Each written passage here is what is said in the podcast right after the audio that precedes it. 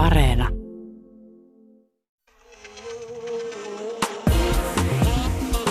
Ylepuhe ja Yle Areena. Naisasiatoimisto Kaartamo et Tapanainen. Ja näin on joulu tip-tap taputeltu, ja niin on muuten aika lailla myös vuosi 2020. Hei hei, ei tule ikävä. Vuoden viimeisessä naisasiatoimistossa yritetään nähdä tänään myös tämän vuoden hopeareunus. Pieniä ja isoja hyviä asioita tapahtui pandemiankin varjossa. Latinalaisessa Amerikassa on meneillään vallankumous, josta me emme ole Suomessa ehkä kuulleet juuri mitään.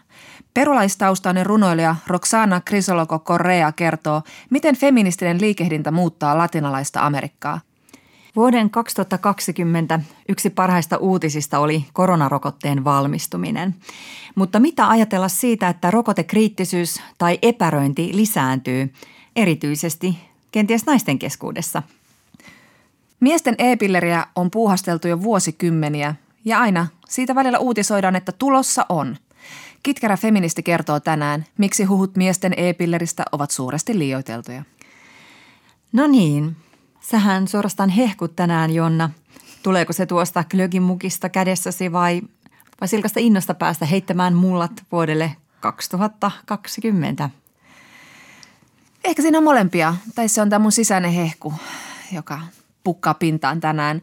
Mä oon siis katsellut tässä paljon tämmöisiä eri medioiden tekemiä kuvakoosteita tästä vuodesta. Mm-hmm. Ja no ihan kun ne alkaa sille toiveikkaasti, että ihmiset suuteloivat kaduilla ja aa uusi vuosi, happy new year – No, vähänpä tiesivät. Viimeistään maaliskuu näytti sen ahterinsa koko loistossaan. No niin, jotkut saattavat muistaa pahalla vuotta 2020 myös sen takia, että meille tuli aika naispainotteinen hallitus täällä Suomessa, mutta eräät meistä myös ovat hyvin iloisia siitä, että Suomea hallitsi tämän koko vuoden historiallisesti hallitus, jota johti naisviisikko ja jonka tasa-arvo-ohjelman näkökulmaksi kerrottiin intersektionaalinen feminismi, eli ajatus siitä, että syrjinnän moniperustaisuus tulee huomioida. No joo, ja kyllä se tuntuu tosi historialliselta, kun ajattelee, että tyyliin oikeasti pari vuotta sitten vielä Suomessa kukaan ei tunnustautunut julkisesti olevansa feministi, paitsi ehkä Marianne Lakseen. Ja sitten mitä tulee nyt hallituksen työhön, Suomi on onnistunut kuitenkin koronan hoidossa verrattain hyvin, kun katsotaan muihin maihin. Ja tämä on siis nostattanut tutkimusten mukaan ihmisissä oikein kansallisylpeyttä rintaan. Musta on aika hieno syy tuntea isänmaallisuutta, koska siis se on niin semmoinen tunne, jolle haluaisi tehdä kunnianpalautuksen, kun se on jotenkin tuhrittu koko sana isänmaallisuus mm. tai kansallisylpeys semmoiseen äärioikeistolaiseen retoriikkaan, ja johon liittyy sitten rasismia ja naisvihaa ja muuta, muuta shittiä. Niin. Mistä tulikin mieleen tämän vuoden tietenkin toinen ehkä iloisin uutinen, kun näimme ja koimme marraskuussa Trumpin rökälle tappion ja nyt tosiaan presidentiksi on valittu Joe Biden, joka tarkoittaa esimerkiksi sitä, että Yhdysvallat palaa Pariisin ilmastosopimukseen ja kaikkia muita mukavia juttuja. Mm. Mutta miten se tulikin mieleen? Seksuaalinen häirintä. Mitsu jatkoi maailman muuttamista vuonna 2020. Keskustelu laajeni muun muassa siihen, miten vahingollinen on miesneromyytti.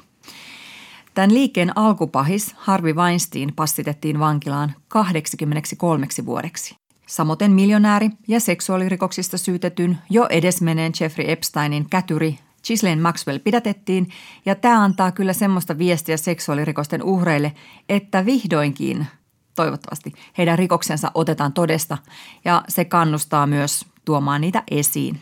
Vaikka kuinka peloteltaisiin. Nythän myös suomalais-kanadalainen miljonääri Peter Nygod pidätettiin. Vuosikymmenen takaisia tekoja tässä nyt tutkitaan ja ne on viimeinkin otettu vakavasti.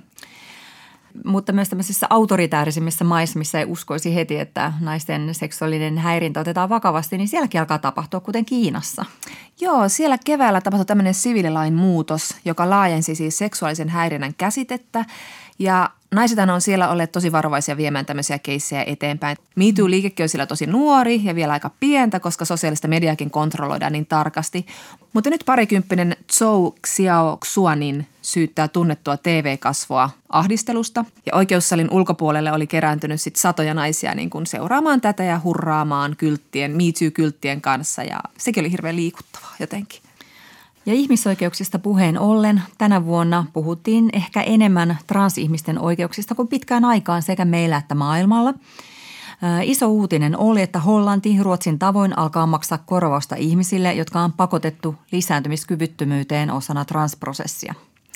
Joo, ja sitten jonkinlaista muutosta tunsi ilmassa. Ehkä mm. siinä, miten otettiin vastaan se, kun näyttelijä Elliot Page tuli ulos ja kertoi olevansa transmies. Mm se otettiin aika silleen rakkaudellisesti ja innostuneesti ja hyväksyvästi vastaan. Ja esimerkiksi Netflix vaihtoi nopeasti hänen niin kuin aiemmista leffoistaan ää, hänen nimensä vastaamaan sitä, mikä se nyt on, eli Elliot Page. Mm. Mutta korvauksia maksetaan maailmalla muistakin epäoikeudenmukaisuuksista.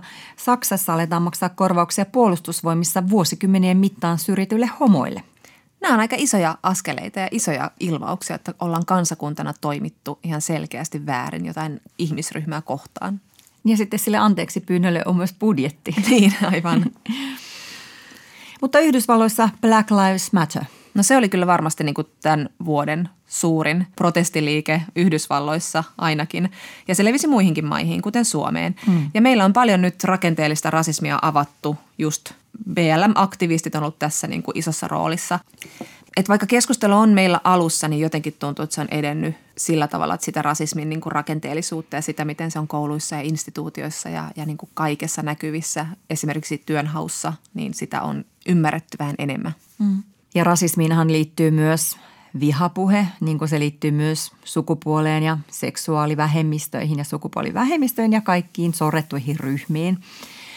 Ja tämäkin asia on alettu ottaa Suomessa vihdoinkin vakavammin. Oikeusministeriössä on vireillä hanke, jonka mukaan rikoksesta määrättävää rangaistusta voitaisiin koventaa, jos teko johtuu uhrin sukupuolesta. Niin ja siis ihan nettikiusaamista on alettu ottaa vakavammin. Esimerkiksi erilaiset tietoalayritykset on kehittäneet työkaluja, joilla mm. voidaan kääntää tämmöisiä haukkumasanoja vaikka positiivisemmiksi.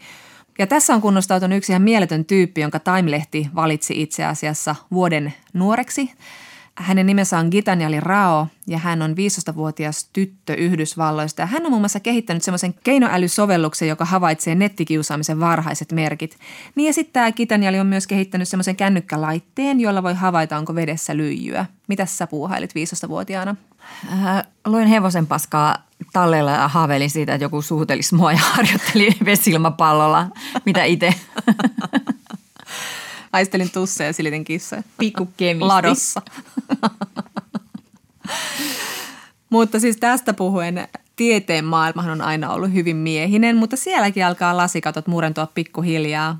Ensinnäkin tämän modernan, erittäin tehokkaan koronarokotteen yksi avaintekijä oli afroamerikkalainen nainen nimeltään Kismekia Corbett. Uploadit Kismekialle – mutta sitten myös tämän vuoden fysiikan Nobel-palkinto, se myönnettiin kolmelle tähtitieteilijälle mustien aukkojen tutkimisesta ja heistä yksi on Andrea Gees, joka on siis vasta neljäs fysiikan Nobelin tunnustuksen saanut nainen. Mm-hmm. Aplodit Andrealle. kyllä, kyllä. Eli paljon hyviä asioita, jotka kertoo, että, että joitain asioita ei nähdä enää samalla tavalla kuin ennen, eikä voi yleen katsoa seksuaalista häirintää tai seksuaalista väkivaltaa – tai kiusaamista tai uhkailuja, eikä edes myöskään sitä, että naisetkin ovat aivan päteviä tekijöitä siinä, missä miehetkin. Kyllä, ja siis meillä on vielä pitkä tie tässä ennen kuin pandemia on selätetty, niin tässä on monta kertaa vielä tulee olemaan taistelutahto ja uskokoetuksella, niin mä kehotan ottamaan tämmöisen pienen kirjan ja keräämään sinne tämmöisiä hyviä uutisia, liimailla sivuille vaikka sateenkaaritarroja ja heittää kimalle ja katsoa, että kyllä niitä hyviä asioitakin tapahtuu. Yle Puhe ja Yle Areena. Naisasiatoimisto Kaartamo et Tapanainen. Kas näin. Ja sitten naisasiatoimistossa kuullaan lisää hyviä uutisia.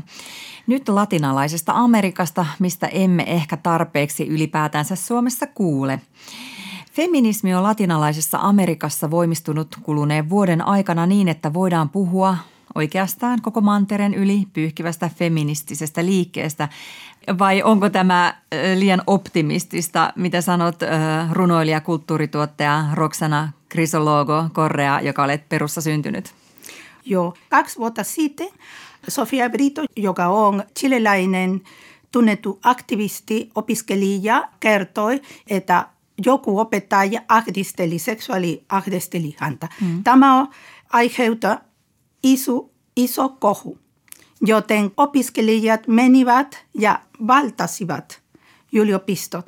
Kuvittele, miten iso juttu oli, kun nainen puhui ja kertoi, mitä on tapahtunut hänelle. Hän oli niin vahva, joten kaikki kertoi, mä en kestä enää ja menivät kadulle ja valtasivat yliopisto. Sen jälkeen se tulee se iso vallankumous, joten ihmiset myös puhuvat taloudesta ja myös työlaista ja eri ihmisoikeudesta Chilessä ja kaikista. Mutta se oli nainen, joka laitoi se tuuli, joten tämä boom, explote. Minkä seurausta tämä Roksana oli? Oliko se miitsuuta vai, vai tota, mit, mistä tämä voimaantuminen tuli? Ei. Mitu tulee Yhdysvalloisista. Ennen kuin Mitu olivat alerta feminista Uruguayassa ja myös tämä abortin lain liike myös Argentiinassa on viisi vuotta vanha. Mutta me emme kautta se Mitu, koska meillä on eri olosuhteita. Eh, Rita Segato on teoreetikko, intellektuaali argentinalainen, joka on keksinyt uusi diskurso, semmoinen, mitä se on feminismi. Etelä-Amerikassa, myös Keski-Amerikassa, myös kaikki Latin-Amerikassa, koska me emme voi puhua feministi vain vartalosta tai seksuaalisuudesta. Me, meidän täytyy puhua taloudesta ja myös väristä, myös etnisestä alunperistä. Se on intersektional feminismi.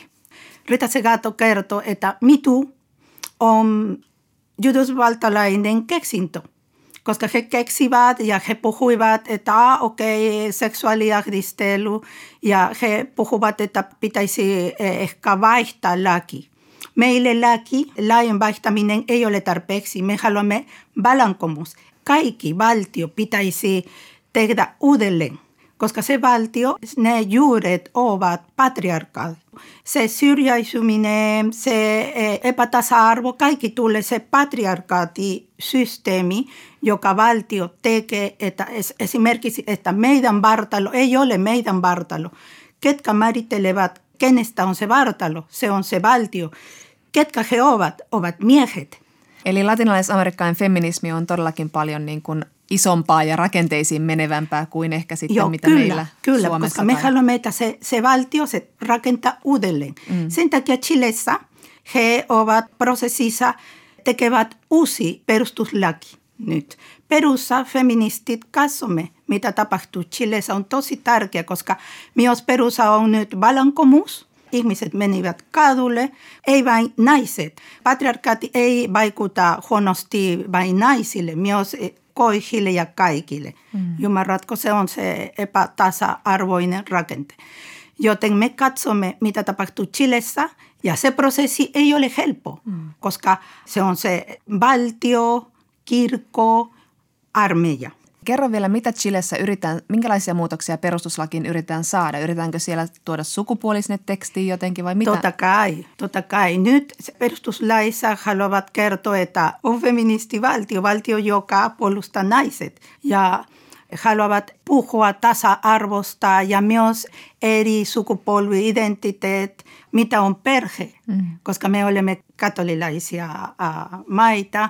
Se perhe aina on nainen, mies, mutta nyt haluavat puhua myös, että ovat erilaiset perheet. Olisi niin hyvä myös haluavat puhua alkuperäiset kansoisista, joka on tosi, tosi tärkeä. Etelä-Amerikassa varsinkin kuin Peru, Ecuador, Bolivia ja Brasilian Amazoniassa ovat paljon mm. alkuperäisiä kansoja. Katsotaan, miten, jos he onnistuvat, mutta Mä uskon, koska ne on niin valtava nyt se e, liiket ja naiset ovat työntänyt se. Mutta kyllä perussa vielä on pitkä matka. Argentiinasta on nyt kuulunut hyviä uutisia, kun siellä on taisteltu jo useita vuosia laillisen abortin eteen. Viimeksi tämä lakialoite laillisesta abortista torjuttiin vuonna 2018, mutta nyt se on menossa eteenpäin ja sitä äänestetään ihan näillä hetkillä senaatissa – mitä tämä merkitsee argentinalaisille naisille, jos tämä laki menee läpi? Ah, tämä olisi iso aalto, vaikuttaa paljon. Chilessä jo on, on kavellut jo eteenpäin, mutta Boliviassa, Perussa olemme vielä hitaita. Uruguay on erilainen. Uruguay on sama kuin eurooppalainen maa. Tosi pieni maa on hoitanut hyvin tämä asia, mutta ja Meksikossa kaupungissa on, lain, eh, on, on mahdollista tehdä abortti, mutta ei joka paikassa. Mm. On paljon puhuttavaa tästä, koska esimerkiksi Perussa tyttö menee kouluun. Koulussa ei opeteta hänelle mitään seksuaalisuudesta. Tyttö, hän ei tiedä, mitä tapahtuu hänen vartalossa. Ja hän ei puhu myös, hän on ujo. Kyllä, hän menee tanssimaan, hänellä on poika justava, koska on normaali. Ja myös hän ei tiedä, mitä voisi tapahtua, jos hän tekee seksi jonkun kanssa. Hän ei osaa myös ehkäistä, koska on kielletty. Ja sen takia 12, 13, 14 tyttö on raskana. Mm. Mitä hän tekee? No? Vanhemmat ovat huolissaan, äiti, yleensä äiti, mitä mä teen. Me mennään joku paikan, pimeän paikka tekemään abortti. Tyttö kuolee. Niin, että sitten tehdään laittomia vaarallisia abortteja. Joo. Joo. Mm. Me emme voi puhua, ei ole vain oma tahto. Puhumme koihuudesta ja myös koulutusta. Mm. Että me, me koulutamme naisille, miehille myös, joten sen jälkeen me emme tarvitse tehdä abortti. Mm. Ymmärrätkö? Se olisi periaatteessa, se olisi paras. Mm. Mutta se on toinen taistelu, mitä on aiheet koulussa. Nyt ainakin perusasetaistelu on niin paha ja tiedän, tiedäkseni Brasiliassa myös, koska ovat kristilliset ja katoliset, ultrakatoliset ryhmät, mm. jotka menevät kadulla ja taistelevat. Miksi tytölle pitää puhua seksistä? Tytö on pyhä, mm. ymmärrätkö? Mm. Tuommoisia tyhmiä juttuja. Jo se koulutus on tosi tärkeä. Roksana, latinalaisessa Amerikassa, niin kuin kerroit, patriarkaation rakenteissa ja se pitää murtaa. Ja tähän liittyy esimerkiksi justiin naisten oikeus omaan ruumiiseensa ja seksuaalikasvatukseen ja koulutukseen. Mutta mitä muita isoja asioita vastaan latinalaisen Amerikan naiset taistelee? Lähisuhdeväkivaltaa, väkivaltaa? Joo, se väkivalta, koska kaikki menee eh, juhdessa. Yksi juttu aiheuttaa toisen tyttö, joka ei ole hyvin koulutettu, ei osaa hänen oikeuksia, menee kadulle, tapahtuu hänelle kaikki. Että nainen aina pitää suojella, nainen on heikko, naisella ei ole ääni, ei osaa puolustaa itsensä, on tyhmä, on ruma, on kaunis myös, kun sinä kerrot jokulle, sinä olet kaunis, myös on, minusta se on väkivalta myös, koska se, se on ahdistava. Ymmärrätkö, nainen on ihminen, pitäisi olla ihminen, ihminen, ihminen. Mm, jo, ei kaunis, ei ruma, ei paksu, ei pieni. Mm. Ja se seksuaalisuus myös vaaditaan, että nainen pitää olla kilti. Mm. Se on semmoinen prototipo, joka pitää toteuttaa, joten sinä olet hyvä nainen. Mm. Ja huono nainen myös. Esimerkiksi nyt kun on semmoinen raiskausepidemia – koko Latinoamerikassa ja myös naismurhat. Esimerkiksi tuomarit sanovat perusteet. Sama tapahtui myös Espanjassa. Että ah, tämä nainen on liian hymyilevä nainen. Hän on seksikas. Hän on kautanut lyhyt hame. Eli tämmöinen perinteinen uhrisyyllistäminen. Joo, mm. joo, joo, semmoinen, että se on hänen vika. No ihan tästä väkivallasta, että, että kuitenkin nämä luvut on ihan hurjia, että Meksikossa tapettiin viime vuonna tuhat naista vuodessa joo, ja, ja, joo. ja myös Perussa oli ihan ennätysvuosi sen suhteen.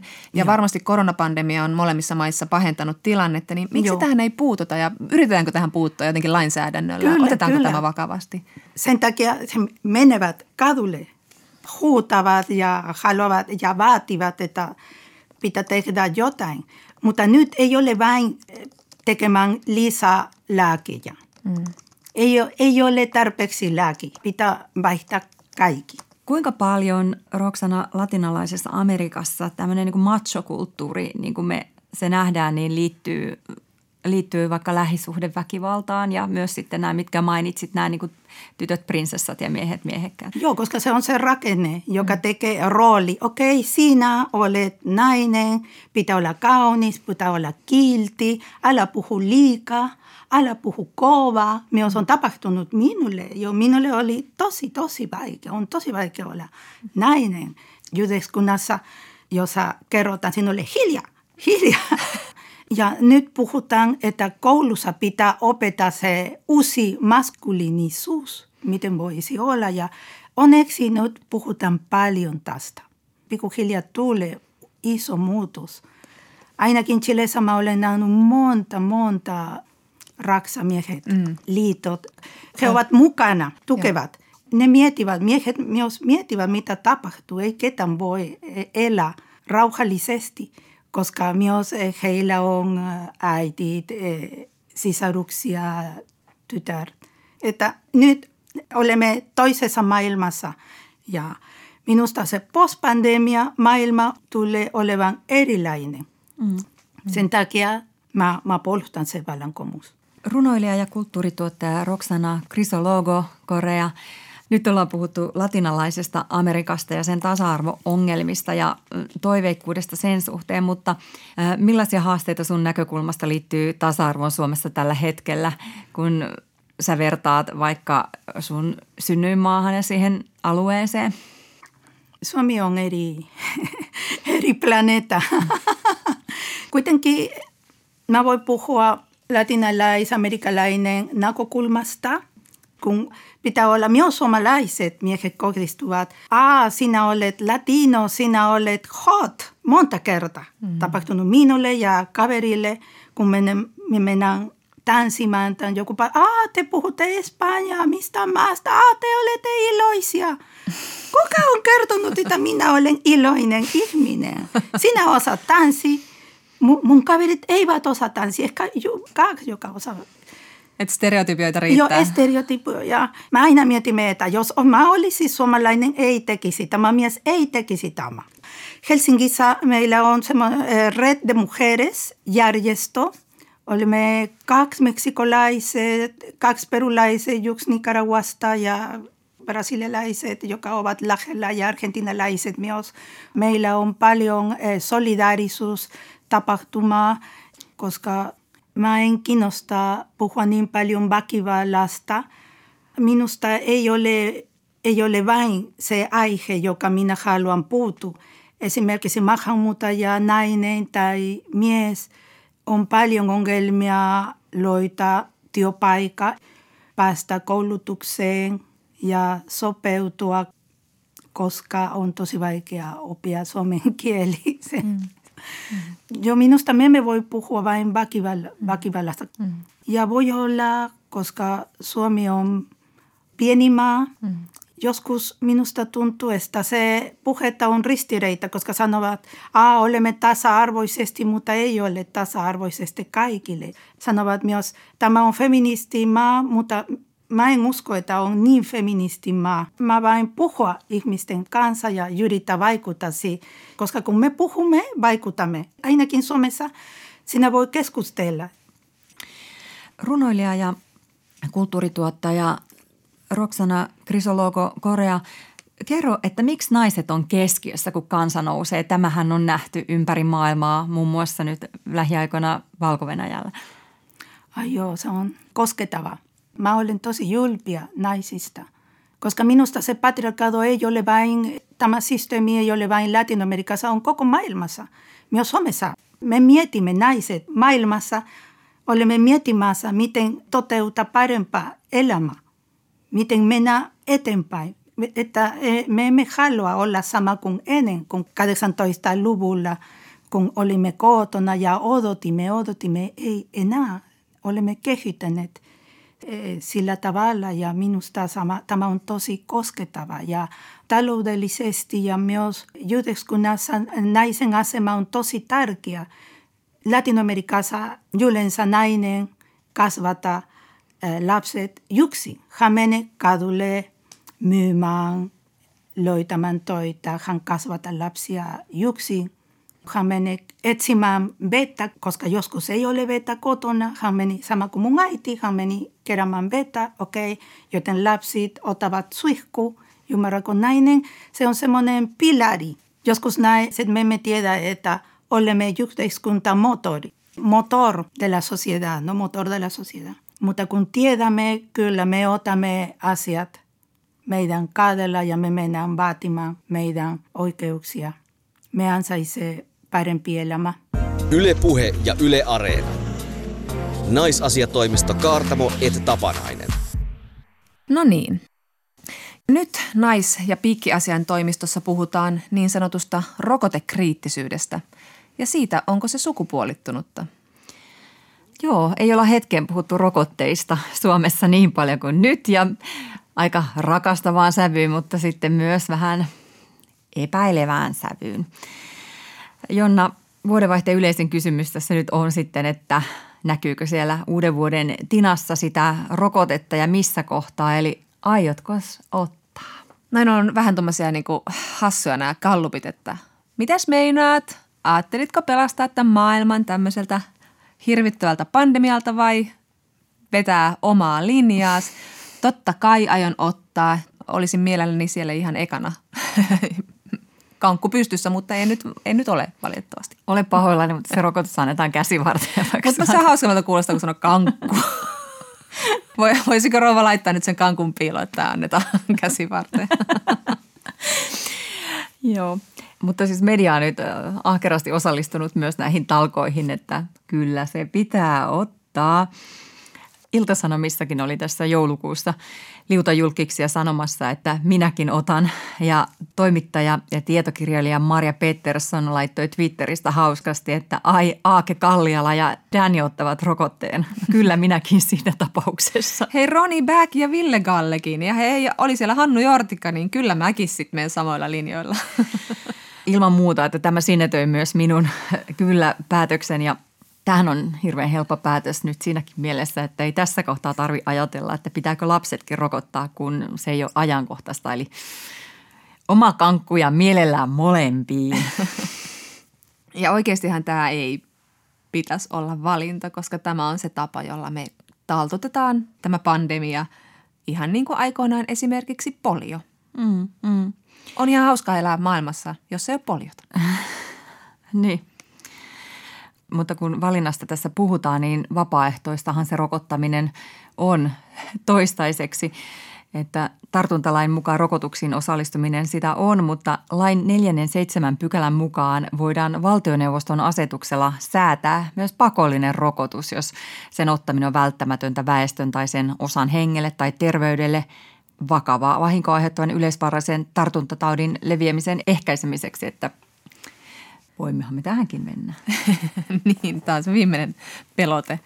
Mm. Mutta jos me nyt puhutaan rokotekriittisyydestä, jota nyt ollaan otettu esille eri jutuissa, että kuitenkin tämän rokotteeseen suhtaudutaan vähän sille arvellen ja miettien, niin mitä se rokotekriittisyys siis tarkoittaa? Mehän saatetaan käsittää se niin, että rokotekriittinen on sellainen ihminen, joka ei vain yksinkertaisesti ota mitään rokotteita itselleen eikä salli niitä lapselle ja jakaa tuolla niin kuin öisin sukkahousut päässä postilaatikkoihin semmoista rokotevastaista propagandaa, niin hän ne tekee. Eli tämmöinen niin kuin hihkulia, foliohattuja, mitä lie. Mm. Mutta että jos näin ajattelee rokotekriittisistä, niin silloin kyllä pitää aika suuria joukkoja hihhuleina, eli puolikasta Suomea. Sillä nythän oli Hesarin kyselyssä joulukuun alussa – Siinä kävi ilmi, että suomalaisista vain 56 prossaa ottaisi koronarokotteen. Mm. 22 prossaa sanoi, että ei ottaisi ja 23 prossaa ei tiennyt, jos sellainen siis olisi vuodenvaihteessa tarjolla. Ja nythän näyttäisi olevan tarjolla, eli riskiryhmät edellä toki mennään. Mm. Keväällä ääni kellossa oli vielä hieman erilainen THLn kyselyssä, jopa 70 prossaa olisi ottanut sen rokotteen. 13 prossaa suhtautui enemmän ja vähemmän kielteisesti ja 17 prossaa ei osannut sanoa. Ja myös Obu Akademin tutkimustulokset oli keväällä samansuuntaisia. Eli tota, kriittisyyttä nyt kuitenkin on, mikä liittyy varmasti ennen kaikkea siihen, että rokote on uusi – mutta juuri näin, että ne, jotka ei osaa sanoa tai suhtautuu vaikka hieman sitten, sitten sillä kriittisesti, niin he eivät ole siis välttämättä suinkaan rokotevastaisia tai kieltäydy kategorisesti koronarokotteesta tai muista rokotteista, vaan tota, he ovat ihan tavallisia ihmisiä, jotka vaan niin huolissaan ja punnitsevat keskenään näitä rokotuksen haittoja ja hyötyjä. Eli siis he ovat rokotekriittisiä tai rokoteepäröiviä, niin kuin tätä sanaa nykyään käytetään – niin, eli he saattavat kyllä ottaa vaikka rokoteohjelman mukaiset rokotteet, mutta suhtautuu just tämmöisiin uusiin sitten vähän niin kuin epäilevästi tai ainakin varovasti mm. ja haluaa mahdollisimman paljon tietoa päätöstensä tueksi, mutta ovat silti semmoisia ihmisiä, jotka, jotka ottavat ainakin osan rokotusohjelman rokotteista tai jonkun uudenkin rokotteen tai influenssarokotteen. Joo. Eli tälle niin kuin rokotteisiin kielteisesti tai kriittisesti tai epäröivästi suhtautuvien janalle mahtuu kaikenlaista. Joo, kyllä, kyllä. Ja onhan se tosi ymmärrettävää se kriittisyys uusia rokotteita kohtaan. Meillähän on tuoreessa muistissa noin 10 vuoden takaiset tapahtumat, jossa sika-influenssarokotuksia seurasi narkolepsia-tapauksia. Niitä raportoitiin yli 200 ja kaikista vaikeimmissa tapauksissa rokotetut lapset vammautuivat vakavasti.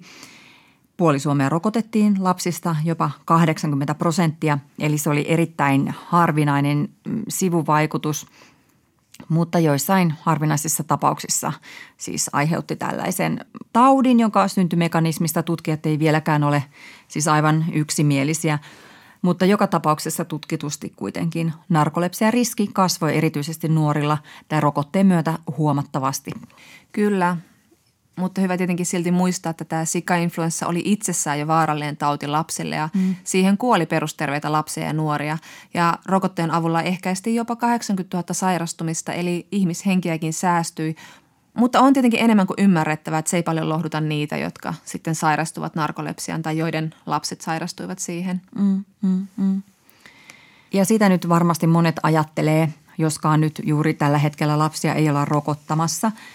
Ja, ja niin kuin on myös muistamisen arvosta se, että koronarokote on ihan erilainen kuin tämä Pandemrix-rokote, joka tätä aiheutti. Että, että vaikka on ollut kiire kehittää, niin ö, mitään testausvaihetta ei ole jätetty välistä ja, ja niin kuin mekanismitkin on erilaisia. Kyllä. Mutta siis lopputulemana on väärin tuomita kaikkia rokotteisiin punnitsevan ja terveen kriittisesti suhtautuvien huolia ja keloja – tai varsinkaan näitä ihmisiä, koska siitä saattaa olla sitten seurauksen sellainen vastareaktio, että no en ainakaan ota, jos nyt niin kuin pilkataan.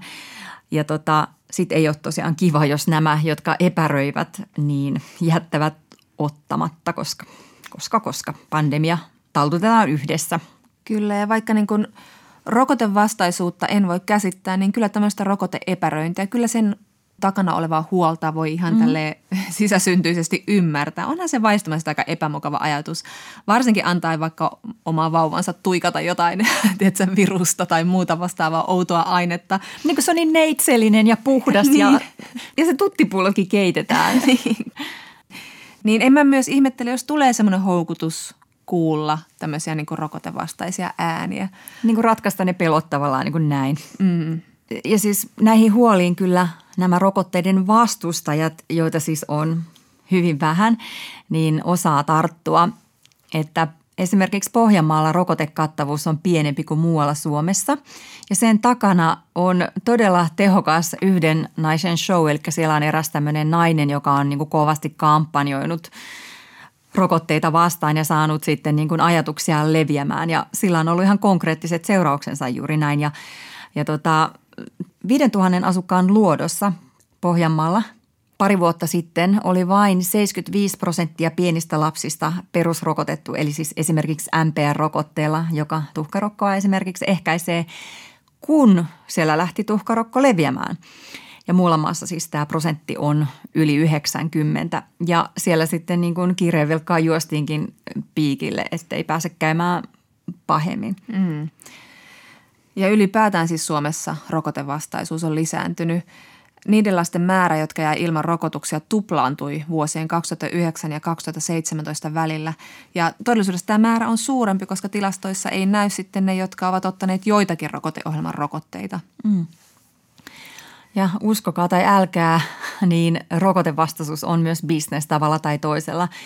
Eli myös näitä asiakkaita tarvitaan, että rokotevastaisuudella voidaan edistää jotain omaa hyvinvointibisnestä, ehkä myös poliittista uraa, ideologiaa tai sitten jotain uskonnollisia tavoitteita, kuten kirkko- ja kaupunkilehdessä Pauli Juuselakin laittoi. Ja Tietenkin tämä koronapandemia on myös lisännyt sitä rokotteiden ja myös rokotevastaisuuden saamaa huomiota. Ja Yle Jutun mukaan nyt näitä rokotevastaisia sometilejä seurataan enemmän kuin ennen. Ja tämä rokotevastainen ideologia työntyy Suomeen myös tällaisten niin valeuutissivustojen kautta, jossa tällaista uskontosävyistä disinformaatiota jaetaan innokkaasti ja kuule aivan suomen kielellä. Tämmöisiä ihania pandemian lieveilmiöitä taas. Saa nähdä, uppoako tämä sitten johonkin maastoon – Suomessa kuitenkin niitä, jotka jättää lapsensa kokonaan rokottamatta, on vain yksi prosentti. Eli se on aika harvinaista vielä ja, ja toivon, että täällä jokin tämmöinen niin kuin yhtenäiskulttuuri vielä elää siinä, että tällä ei ole se samanlaista tehoa. Niin ja sitten Suomessa on kuitenkin myös niin kuin aika hyvä luottamus viranomaisiin toistaiseksi. Kyllä. Mutta sitä lähdin soittelemaan kuule, että voiko tälle niin kuin pienelle joukolle näitä rokotevastaisia nauraa, että tuhoutuuko se rokotevastaisuus – nauramalla, aivan niin kuin patriarkaattikin tuhoutuu.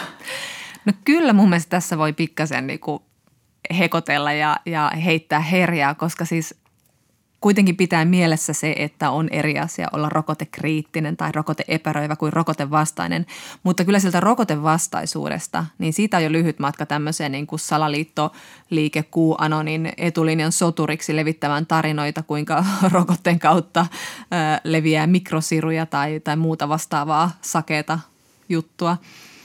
Et jotenkin miettiä, että jos, jos niin kuin kahlaa noin syvissä vesissä, niin on aika vaikea uskoa, että joku lempeä järkipuhe tai suosittelu tai hei Aake Kallialakin ottaa rokotteen, niin auttaisi tähän asiaan niin kuin millään lailla, siis tähän rokotevastaisuuden kumoamiseen. Niin ja sitten hupailu taas auttaa, kun rokotevastaisuus ahdistaa. Ja jotenkin se huumori voi toimia myös semmoisena rohkaisevana, että kun ollaan sille vähän, että alkaa herätä joku pieni huoli, että mutta entäs mitä jos sieltä sitten se pedon merkki tulee ja joku alkaa nauraa sillä, että hei haloo nyt, että tämän eteen on tiedemaailma tehnyt töitä koko vuoden ja come on, niin voi tulla semmoinen, että no joo, okei, okay, okei, okay, sori, sori, lähti vähän laukalle tämä, tämä mun meininki, mutta että ok, kaikki ok. Hmm. Ja kyllähän tuolla ihan niin kuin hyvää huumoria leviääkin sosiaalisessa mediassa. Niin joku laittoi, että että ei siellä mikrosirua ole, mutta sen kautta alkaa yhtäkkiä aina soimaan YouTuben uusi biisi. Tämähän oli ilmiö, kun ihmiset päivittivät iTunesinsa, niin sinne tuli mukana kaupan päälle YouTuben uusi biisi, joka rämähti soimaan joka ikisessä palverissa ja kännykässä ja muualla hyvin epätoivottuna aikana. Toivottavasti kuitenkaan ei. Jari Lehtosaari Twitterissä laittoi, että Rokotekriittinen on muutenkin hieman negatiivinen ilmaus. Kulkutautimyönteisyydessä on heti positiivinen fiilis ja kiitollisuus kulkutautien mahdollisesta paluusta. Tässä nyt meni vähän rokotekriittisyys ja vastaisuus sekaisin, mutta mitä pienistä. Mutta tässä on nyt semmoinen meidän kannalta semmoinen hirveän kiinnostava, yhdistävä asia näillä, jotka ei oikein tiedä kantaansa tähän uuteen koronarokotteeseen tai sitä vastustavilla, että näistä molemmista ryhmistä löytyy enemmän naisia kuin miehiä. Joo, Hesarin kallupista kävi ilmi, että naiset suhtautuvat koronarokotteeseen miehiä kielteisemmin tai ainakin punnitsevammin ja kaikista kyselyyn osallistuneista naisista 25 prosenttia suhtautui kielteisesti, eli sanoivat ei itsensä rokottamiselle mm. ja miehistä 18 prosenttia. Naisista taas epävarmoja oli 28 prossaa, miehistä 18. Ja tässä nimenomaan korostui nuorehkot naiset, joilla voi kuvitella olevan pieniä lapsia. Joo, kyllä. Luulisi, että siellä niin kuin olisi kiinnostusta erityisen paljon niin kuin tämmöisiin terveydellisiin ja niin kuin turvallisuusasioihin tällaisissa pienten lasten vanhempien joukossa. Niin ja siellä on vielä tota isovanhemmatkin olemassa ja kuitenkin aika iäkkäitä. Mm. No tämähän liittyy varmastikin patriarkaattiin. tota, siinä mielessä, että lähdetäänpä sitten hoivasta liikkeelle. No nyt vedetään vähän arvauksella, koska tutkimustietoa tästä en löytänyt, mutta perheissä naiset, jotka tekee kaikenlaista metatyötä tutkitusti, kuten hoitaa vaikka lastenkutsut aina. Ei kaikki naiset. Kyllä kaikki Kyllä kaikki naiset. ja ne varaa neuvolat ja menee neuvolaan lapsen kanssa, niin se tulee niin kuin aika keskiön siinä niin kuin pienen lapsen kanssa se lapsen terveys, kun sitä niin kovasti sitten seurataan ja tarkkaillaan, niin siitä tulee sitten äitiysvapaiden aikana ehkä tapa, että se nainen hoitaa ne hommat. Eli ihan sen hoivavastuun myötä ollaan kiinnostuneita myös kaikki näihin rokotteisiin liittyvistä seikoista ja vaikka niistä seurauksista, mitä lapsille voi tulla, vatsakipua, kuumeilua, ties mitä, pienistäkin jutuista. Vaikka tietenkään tässä vaiheessa nyt ei olla rokottamassa lapsia COVID-19-tautia vastaan, niin kyllähän se naisen rooli sillä perheessä sen hyvinvoinnin tavallaan moottorina tai, tai huolehtijana vaikuttaa siihen, että sitten myös voidaan helpommin suhtautua kielteisesti näihin rokotteisiinkin. Mm. Niin siis ei voi yleistää. Aina voi yleistää. Mutta mä voin ulkoa luetella helposti, mitä rokotteita rokoteohjelmaan kuuluu ja missä iässä ne annetaan. Mutta siis mä en usko, että mun puolisomies voisi luetella näitä kaikkia rokotteita, jotka tulee missäkin ikävaiheessa. Se sui sun puolisomies. Mä en todellakaan tiedä, muista mitä kuuluu rokoteohjelmaan. Mä vaan otan tunnollisesti kaikki, mitä tulee vastaan, mutta ei mitään haiva koskaan, mitä on ollut ja mitä on tulossa. Joo. Mutta siis luultavasti tai voi olla, että tämä sukupuoli liittyy enemmän juuri tähän koronarokotteeseen, koska mitään merkittävää sukupuolieroa ei löytynyt Helsingin yliopiston uudesta kyselytutkimuksesta suomalaisten suhde rokotuksiin, mitä tuoreet kyselytutkimukset kertovat, jota on ollut tekemässä muun muassa THLn Hanna Nohynek ja Joonas Sivelä. Mm, mm.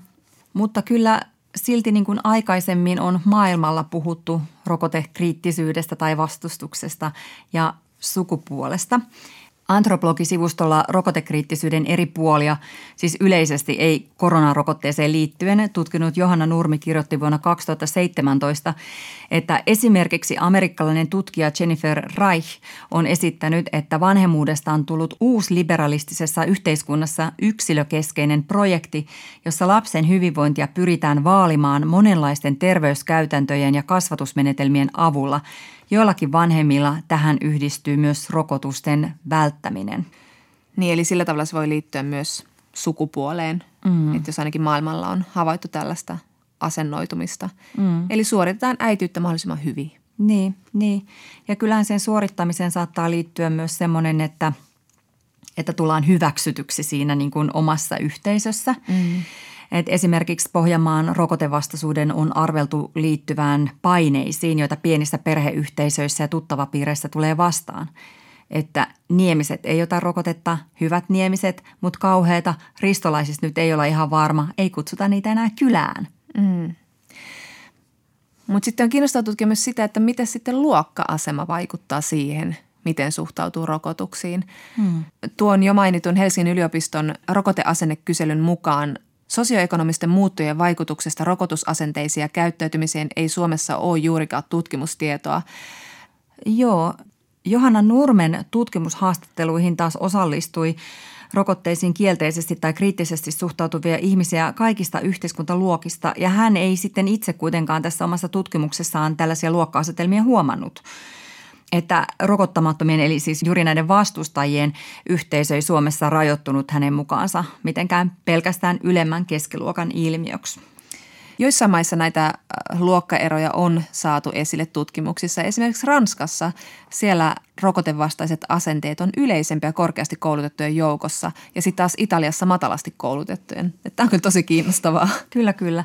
Mutta niin kuin sanottu, niin Suomessa varmaan niin kuin kaikissa sosiaaliluokissa on ihan sitä viranomaisuskoa. Kyllä. Liittyy se sitten terveysviranomaisiin tai poliisiin tai mihin vaan. Mutta jos nyt yritetään perata näitä, että näitä asenneeroja ja niitä taustoja siellä, niin se on jännä, kun katsoo tätä Hesarin kalluppia, niin sieltä nousi omaan koronarokottamiseen erityisen kielteisesti suhtautuvissa kaksi ryhmää, perussuomalaiset ja vihreät. Mm. Näitä ei ollut eroteltu sukupuolen mukaan, mutta tiedetään, että perussuomalaisia äänestävät usein vähemmän koulutetut miehet ja sitten taas vihreitä koulutetut naiset. Joo, oli tuossa kuitenkin niin jonkinlainen kuilu perussuomalaisten ja vihreiden välillä, mutta kyllä ne vihreätkin sieltä, sieltä nousi. Mm. Ja onhan se hauskaa, että on löytynyt tämmöinen rakkauden yhteys näiden kahden aika erilaisen puolueen välillä.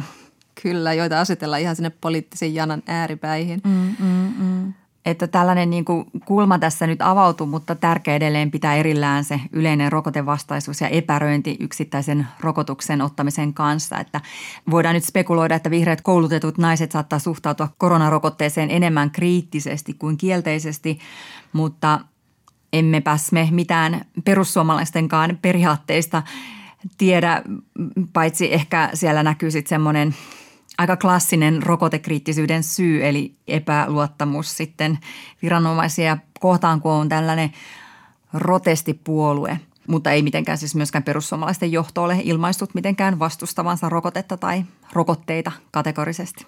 Kyllä. Mutta jos nyt yritetään vielä eritellä näitä taustoja ja näitä asenteita, varsinkin niin kuin sukupuolen suhteen, niin naisten keskuudessa potentiaalisesti ehkä suurempaan rokotekriittisyyteen saattaa olla syynsä myös jonkinlaisella emansipaatiolla ja hyvinvointiliikkeellä.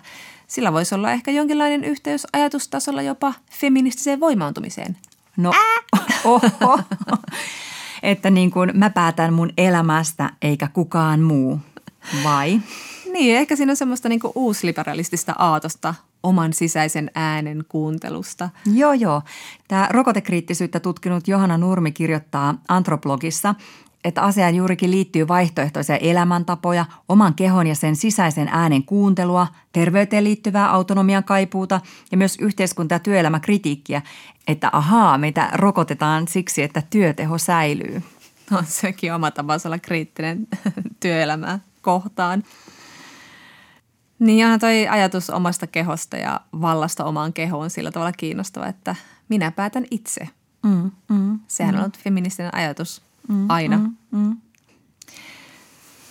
Joo, mutta ennen kuin me ruvetaan maalaamaan tästä jotain feminististä asennetta, niin, niin kyllähän täytyy nyt kuitenkin tässä siis korostaa, että se on todella epäfeminististä siinä mielessä, että siinä lähdetään just tämmöisestä niin kuin – yksilön oikeuksista liikkeelle, että minä ja mun oikeudet ja mahdollisuudet ja sitten jätetään huomioimatta muut. Ei kovin solidaarista, ei kovin feminististä, Mm-mm. koska siis rokottamisessa on kysymys nimenomaan siitä, että vain laumasuojalla voidaan suojata kaikki. Mm. Että jos on varaa sairastaa vaikka korona oman terveyden tai iän tai yksityisen koronasairaalan puolesta, niin kaikki mokomin, mutta kyllä se silti voi monen muun tartuttaa ja mm. sairastuttaa pahasti. Mm-mm että rokottamatta jättäminen tässä pandemiassa voi olla vähän sama kuin sohisi huolimattomasti aseella muita. Niin kuin kirjailija ja taiteilija Meijo Niskala viime viikolla meidän ohjelmassa sanoi. Joo, kyllä. Että vaikka olisi kuinka boss lady tai muijat tulloo asenteella tuolla liikkeellä, niin kyllä feminismiin liittyy just tämä muiden suojeleminen, että se on kuulkaa vaan piikkipersuksiin, ai niin, käsivarteen ja vaikka sitten sampanjalle ja etunojassa niiden menestyjien pöytää. Yeah. Yeah. Mm. Mutta vaikka ollaan tässä nyt eroteltu rokotevastaisuutta ja rokotekriittisyyttä, ihan eri asiat. Ja jotkut meistä, en sano kuka, mutta minä se en ollut, on yrittänyt nähdä tässä rokotekriittisyydessä jopa jotain feminismiin viittaavaa, niin ei se ylikriittisyyskään ole mikään hyve, ennenkin jos siitä seuraa sitten pidemmässä juoksussa vastustamista ja laumasuojan heikentämistä. Niin, vaikka siis EU-kansalaisista 85 prossaa pitää rokotuksia edelleen tehokkana keinona torjua tauteja ja koronarokotteen myötä luulisi luottamuksen lisääntyvän, kun pandemia jyllää. Tai sitten ei. Mm. Mutta ei tämä niin kuin kansainvälisesti tämä rokotetrendi mitenkään kauhean hyvältä näytä. Joo, ei. Esimerkiksi Amerikassa lasten rokottamisen suosio on laskenut vuosituhannen vaihteesta 10 prossaa, mutta nyt puhutaan sen suosiosta, siis tämmöinen, niin että rokottaisitko ehdottomasti vai et. Mm. Että aikaisemmin oltiin ehdottomasti joo ja nyt on vähän erilaisia sävyjä. Ja esimerkiksi WHO asetti viime vuonna juurikin tämän rokoteepäröinnin eli vaccine hesitancein yhdeksi kymmenestä tekijästä, jotka uhkaa kansan terveyttä. Mm. Niin, että siellä on jo muistista mennyt kaikki poliot ja tuberkuloosit ja tuhkarokot. Mm kun niitä ei tarvinnut aktiivisesti ajatella, niin sitten niitä ei ole ikään kuin olemassakaan. Kyllä.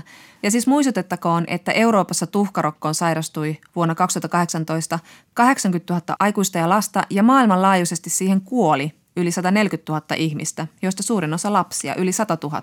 Ja Suomessakin MPR-rokote, siis tämä, jossa myös se tuhkarokkosuoja on, pelastaa joka vuosi seitsemän suomalaislapsen hengen ja säästää tietenkin myös hirvittäviltä jälkitaudeilta. Ja nyt kun koronavirustauti on jyllännyt sen suurin piirtein vuoden verran, niin se on maailmanlaajuisesti tappanut 1,7 miljoonaa ihmistä jo nyt.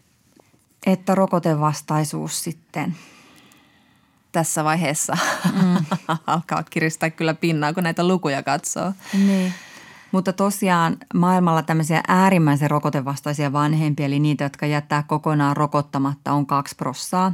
Ja Suomessa vain yksi prossa. Eli aika marginaalinen ilmiö on, eikä nyt ole kuitenkaan näyttö, että tämän erittäin rokotevastaisen jengin määrä olisi muuttumassa.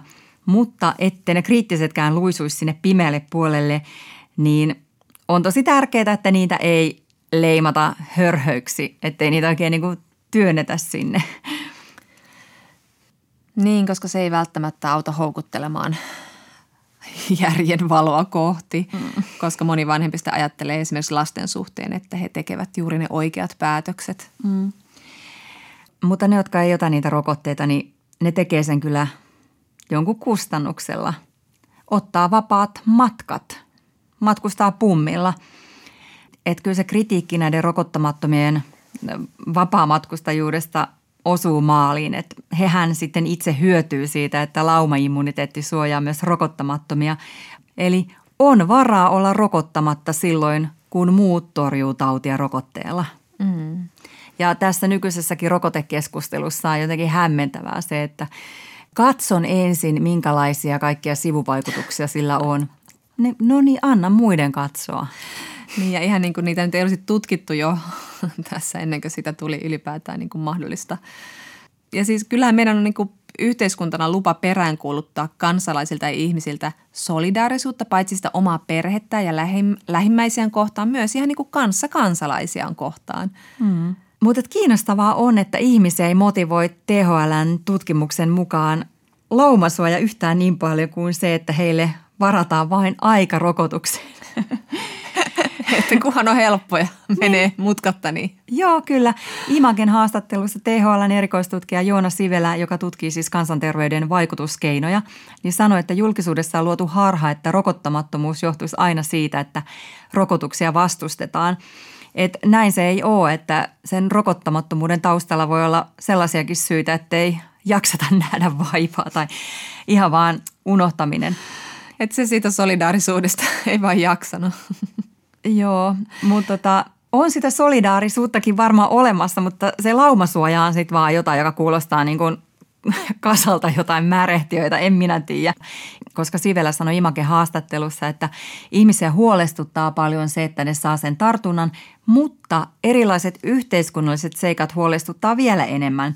Eli sosiaalisten ongelmien ja päihdeongelmien lisääntyminen, taloudellinen taantuma tai henkisen hyvinvoinnin asiat, jotka koskettaa sitten suurempaa joukkoa. No kiva, että siitä kuitenkin on huolta. Hmm. Älkää mainitko laumasuojaa. Mainitkaa hyvä yhteiskunta kaikille. Mutta siis kyllähän tästä rokoteepäröinnistä on paljon tietoja, sen eteen tehdään asioita. Mm. Ja tätä työtä tekee muun muassa sosiaali- ja terveysministeriön alainen etene, eli valtakunnallinen sosiaali- ja terveysalan eettinen neuvottelukunta, joka tutkii juuri syitä näiden epäröivien kohdalla.